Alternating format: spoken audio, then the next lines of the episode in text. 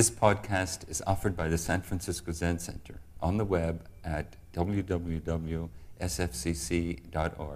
Our public programs are made possible by donations from people like you. Good morning, everyone. Um, welcome to San Francisco Zen Center. Um, I'm not sure this keeps moving around, so let me know, um, sound people, if anything happens with it. Um, my name is Kyoshin Wendy Lewis, and today I'll be addressing um, the interwoven themes of community and ethics. Uh, this afternoon, uh, there will be a Jukai initiation in which a group of Zen students who are here today um, will receive the precepts or the ethical guidelines of Buddhism and Zen. Um, this ceremony is a wonderful celebration um, of commitment to a life of Zen practice and reflection. And it's also a statement of community or Sangha values. I just wanted to say that, you know, considering that the news is full of even more violence and massacre, I thought perhaps it would be okay for me to be a bit gloomy today, while also honoring this afternoon ceremony, because they're interrelated, you know, these ways that we make commitments and um, ethical promises to ourselves and others. Um, it's all related. it's funny thing. Well, it's um, kind of twisted in the other way, so. It, yeah, that's what I thought. Okay.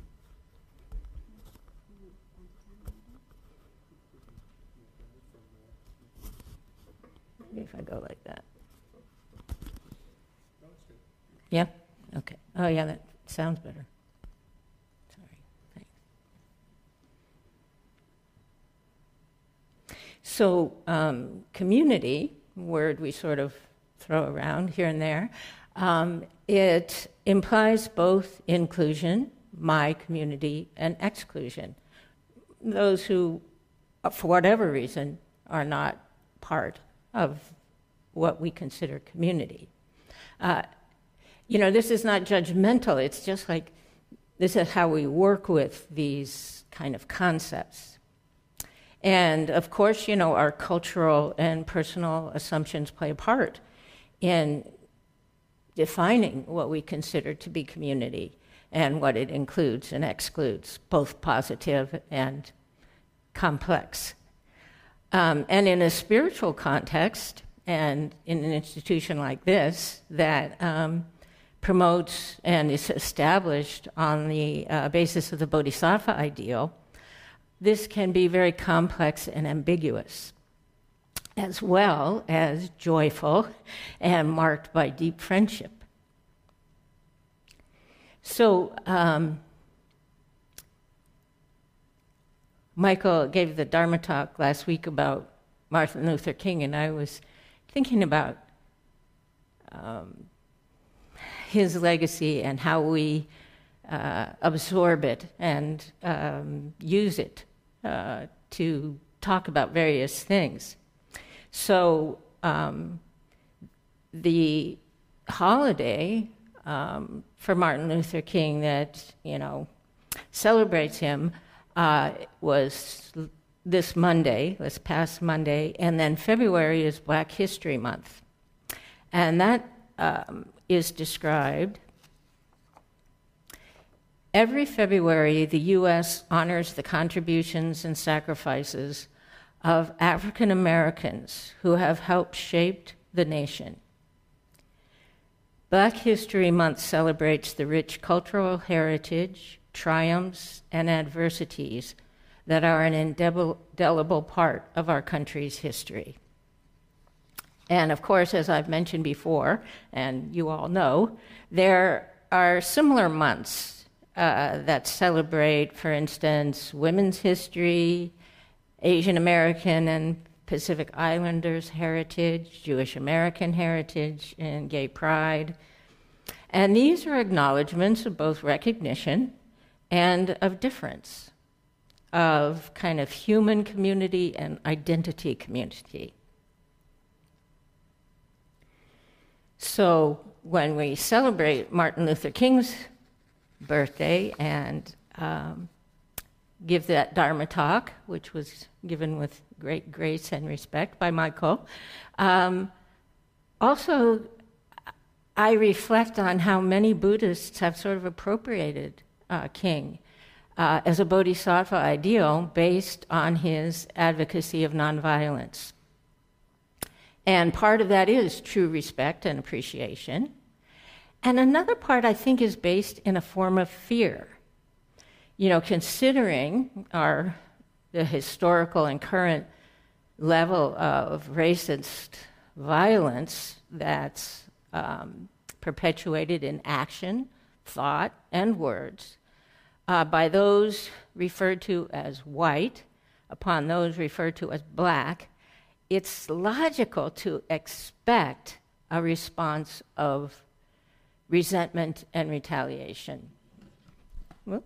We're having a little comedy with this uh, thing. Okay.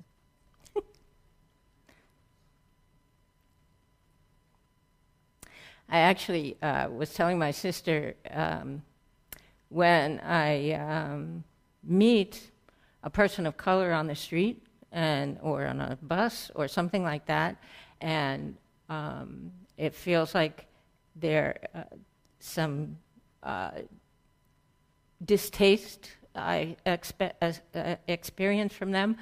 I think, phew, I'm, I'm, you know, I'm taking in some of that karma. it's okay. I, I um, appreciate it. Um, so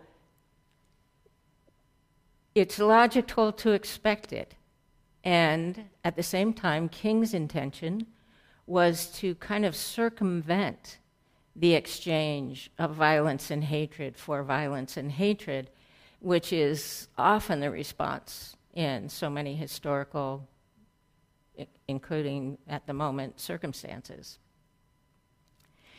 His advocacy of nonviolence was um, as opposed to more militant anti racism, I think offers people a sense of safety and control. Like, oh, it's nonviolent, so I don't really have to, you know, worry in a certain way. Um, and it also alleviates the fear of conflict that maintaining the status quo requires. And this can also often be the um, case in Buddhist communities, that fear of conflict. So we appropriate this idea of nonviolence, and then it becomes a reason to not go there. um, so when I was in college in the 1970s, early 1970s at Lone Mountain, which is in San Francisco, uh, it's now part of the University of San Francisco. But there was an unusual meeting uh, and these kind of meetings sort of popped up here and there, but there it was at my college. So uh, what it was was um, Jean Genet was in town. He's um, a French writer and radical political activist. Uh, David Hilliard and another member of the Black Panther Party were meeting to discuss justice and political action. And the female French professor of Lone Mountain. She was like the only woman's voice, pretty much the whole thing, was the translator for Jean Genet. So it was this very interesting combination of realities. But it was in this large meeting space, and it was really crowded, and a lot of us had to stand up. And um, the discussion was really intense here was this person from France, and the Black Panthers at that time were very active, and um, actually, a group that I used to meet with met in the same building that they did. And it was so, so we'd like meet in the halls and say hello and everything. And yet all this other stuff was going on. It was very strange or complex. I don't know exactly how to describe it. But I remember feeling this sort of combination of emotions and, you know, thoughts, um, uncertainty, you know, and uh, grief, and this sense of the dignity and um, sort of carefully articulated uh, thoughts and ideas from David Hilliard and his colleague. And um, there were comments made during the discussion about violence and activism, and the Black Panthers said that responding to the accepted murder of blacks in American culture included, the response included violence towards the representatives of that culture. And then during the question and answer at the end, um, a young white man stood up and asked, Well, uh, well, would you kill white people who are supporting your protest and demand for justice? And David Hilliard sort of paused and he said, Yes. And I thought, you know, it's like we think we get these little certificates of goodness that protect us. Um, and I'm not, this isn't judgmental. It's just like, how do we negotiate all this? And I sort of was a little relieved that he had responded to the man in that way. Um, and then uh, there was that sense, that perplexity, and this sense of ambivalence about how justice can be addressed. Because certainly it's not exactly working. I mean, things change, there's movement, there's adjustment. But nonviolence hasn't really worked, but it can also ameliorate fear and defensiveness. Um, often, those who choose nonviolent um, way of addressing these issues uh, sort of get mowed over or silenced, and then they become martyrs, and then you know it goes on. Um, and yet, for the very sake of our humanity, I think nonviolence needs to be kept as an ideology or hope, you know, regarding um, this repetitive tendency to address um, our disagreements and arguments over power and ownership through silencing and murder. And violence itself can bring attention to injustice, fear, and defensiveness. But it doesn't really work either. So, um, in my experience of the women's movement, um, I considered my anger and sense of dis- disempowerment in the balance of my inheritance from my male ancestors and my love for particular men, um, historical figures, as well as family and friends and lovers. And it didn't resolve my anger, but keeping it in mind offered this kind of compass and resource for self examination. So my anger was justified and useful, and unsafe to really express, usually. But then, how does one find, you know, freedom in the midst of these historically entrenched cultural assumptions and so on? And who's in charge of maintaining those assumptions? And these are not new or profound questions, yet I think they can take on energy and a wider perspective in the context of community and ethics. We can take them in more deeply and less defensively. Um, to me, studying ethics, as in taking the precepts, is a process of being taken apart and put back together again and again and again. One of the things the precepts remind us is to ask how we know when we are keeping them and when we are not. In um, mistakes were made, but not by me, why we justify foolish beliefs, bad decisions, and hurtful acts, uh, Carol Tavris and Elliot Aronson examine the resistance most of us have to looking at our personal and general complicity in mistakes of judgment, understanding, equity, and awareness, and our cognitive and emotional resistance to considering how that might be addressed openly. Uh, and through what Buddhist practice describes as repentance. And that's also part of the initiation ceremony. The engine that drives self justification, the energy that produces the need to justify our actions and decisions, especially the wrong ones, is an unpleasant feeling called cognitive dissonance. Cognitive dis- dissonance is a state of tension that occurs when a person holds two cognitions, ideas, attitudes, beliefs, or opinions, that are psychologically inconsistent. Just as a side thing, I've been pondering for a while um, the combination of animal rights, vegetarianism, and veganism in terms of the pet food industry.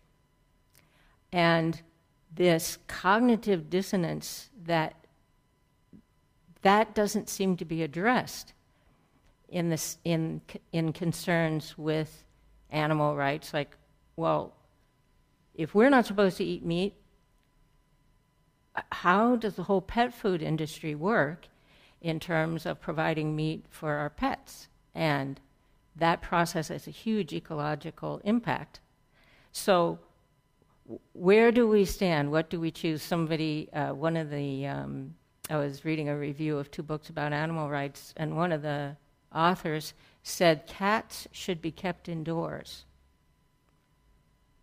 I guess so they don't kill birds. But then what do they eat? They eat other animals, and that has to be processed and packaged and everything.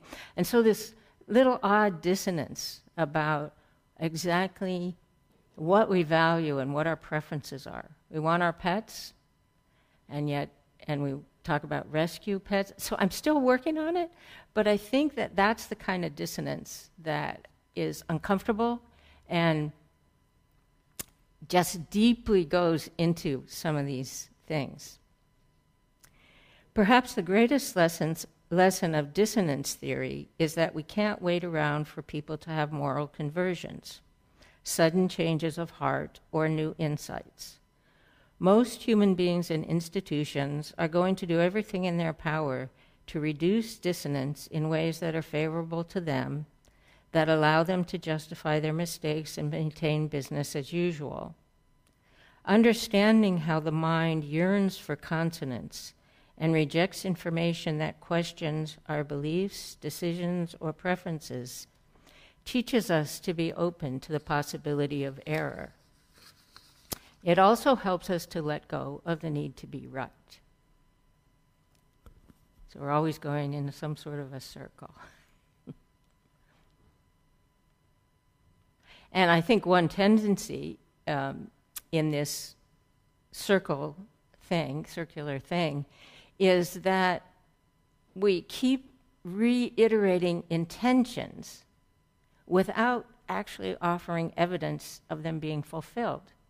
So it makes us feel good to say we believe in something being right that's a benefit to others, but we don't actually do anything significant or change anything significant. Um, and I think um, this sometimes takes the form of expressing ideologies such as bodhisattvahood without quite including adjustment and sacrifice and generosity. And that's not a criticism because just what is it we can do? and what form does it take? And if we overdo adjustment and sacrifice and generosity, they can appear as patronizing, arrogant, or tokenism. So I think in the context of community, precepts and ethical considerations keep us alert and offer a wider version of reality that includes self understanding and self knowledge that then can be extended through compassion to others. Because when we understand ourselves and our own conflicted thinking and emotions, then we can extend that understanding to everyone else. And the precepts kind of wear down our selfishness and our self protectiveness so that we can get as close as possible to wisdom.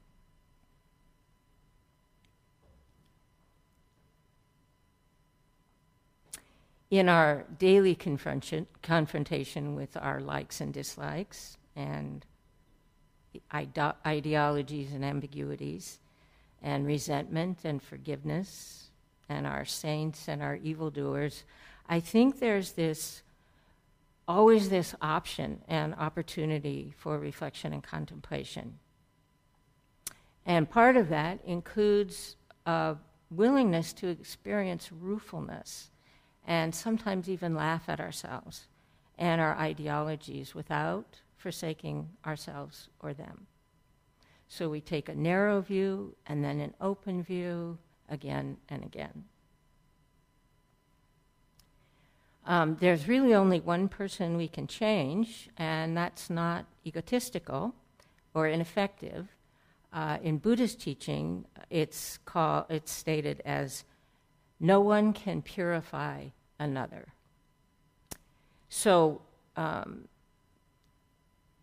the path of character development and self knowledge often works most deeply through moments or experiences of failure, misunderstanding, loneliness, or these those searing positive and negative emotions that are based in desire and hatred. So these, uh, they, they don't need to be avoided. Um, they're actually signals to us of defensiveness and fear and so on and so forth. So they can be really deep moments for this sort of self knowledge that becomes character development. And I think in times of where things seem a little bit worse than usual, um, you know, times of violence and retaliation, which are happening between us daily, uh, as well as in the world, um, we can resist the temptation to consider ourselves innocent or capable of offering, you know, sort of armchair expertise about who is right and wrong. And at the same time, we have to care and keep all these ambiguities in mind.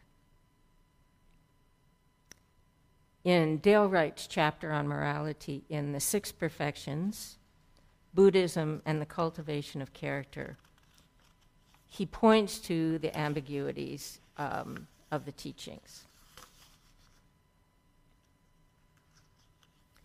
How the Bodhisattva is to fulfill this paradoxical demand of understanding there is no substantial independent self, and yet the requirement of practicing morality is difficult to grasp and will be deferred over and over until we arrive at the sixth perfection of wisdom.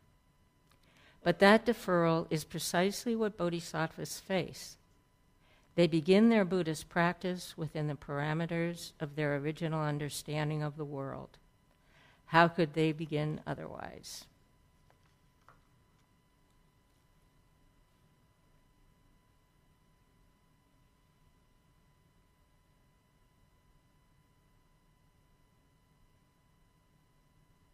I am feeling rather gloomy. Sorry about that. Um, things, you know, continue to arise that please us or frighten us, hurt, horrify, annoy, affirm us or dismiss us, and that support or threaten us and those around us. And I think we continue, you know, to respond in various skillful and unskillful ways.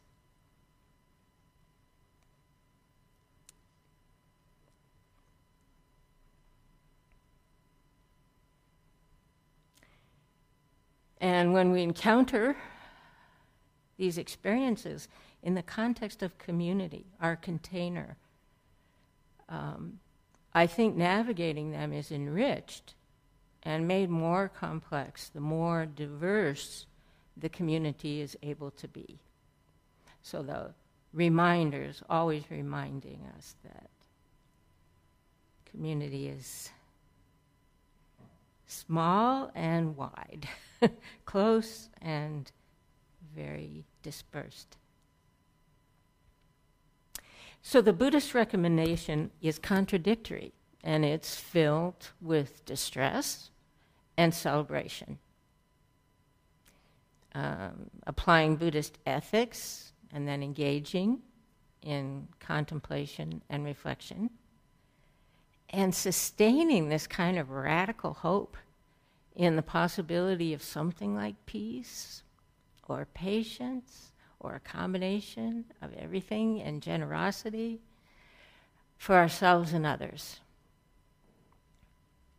And knowing that this hope is unlikely to be met, we might despair and um, even avoid making the effort required to work towards it and um, just to say things and not do things that are evidence of our intention. And yet, you know, we have everything we need to bring this hope to fulfillment.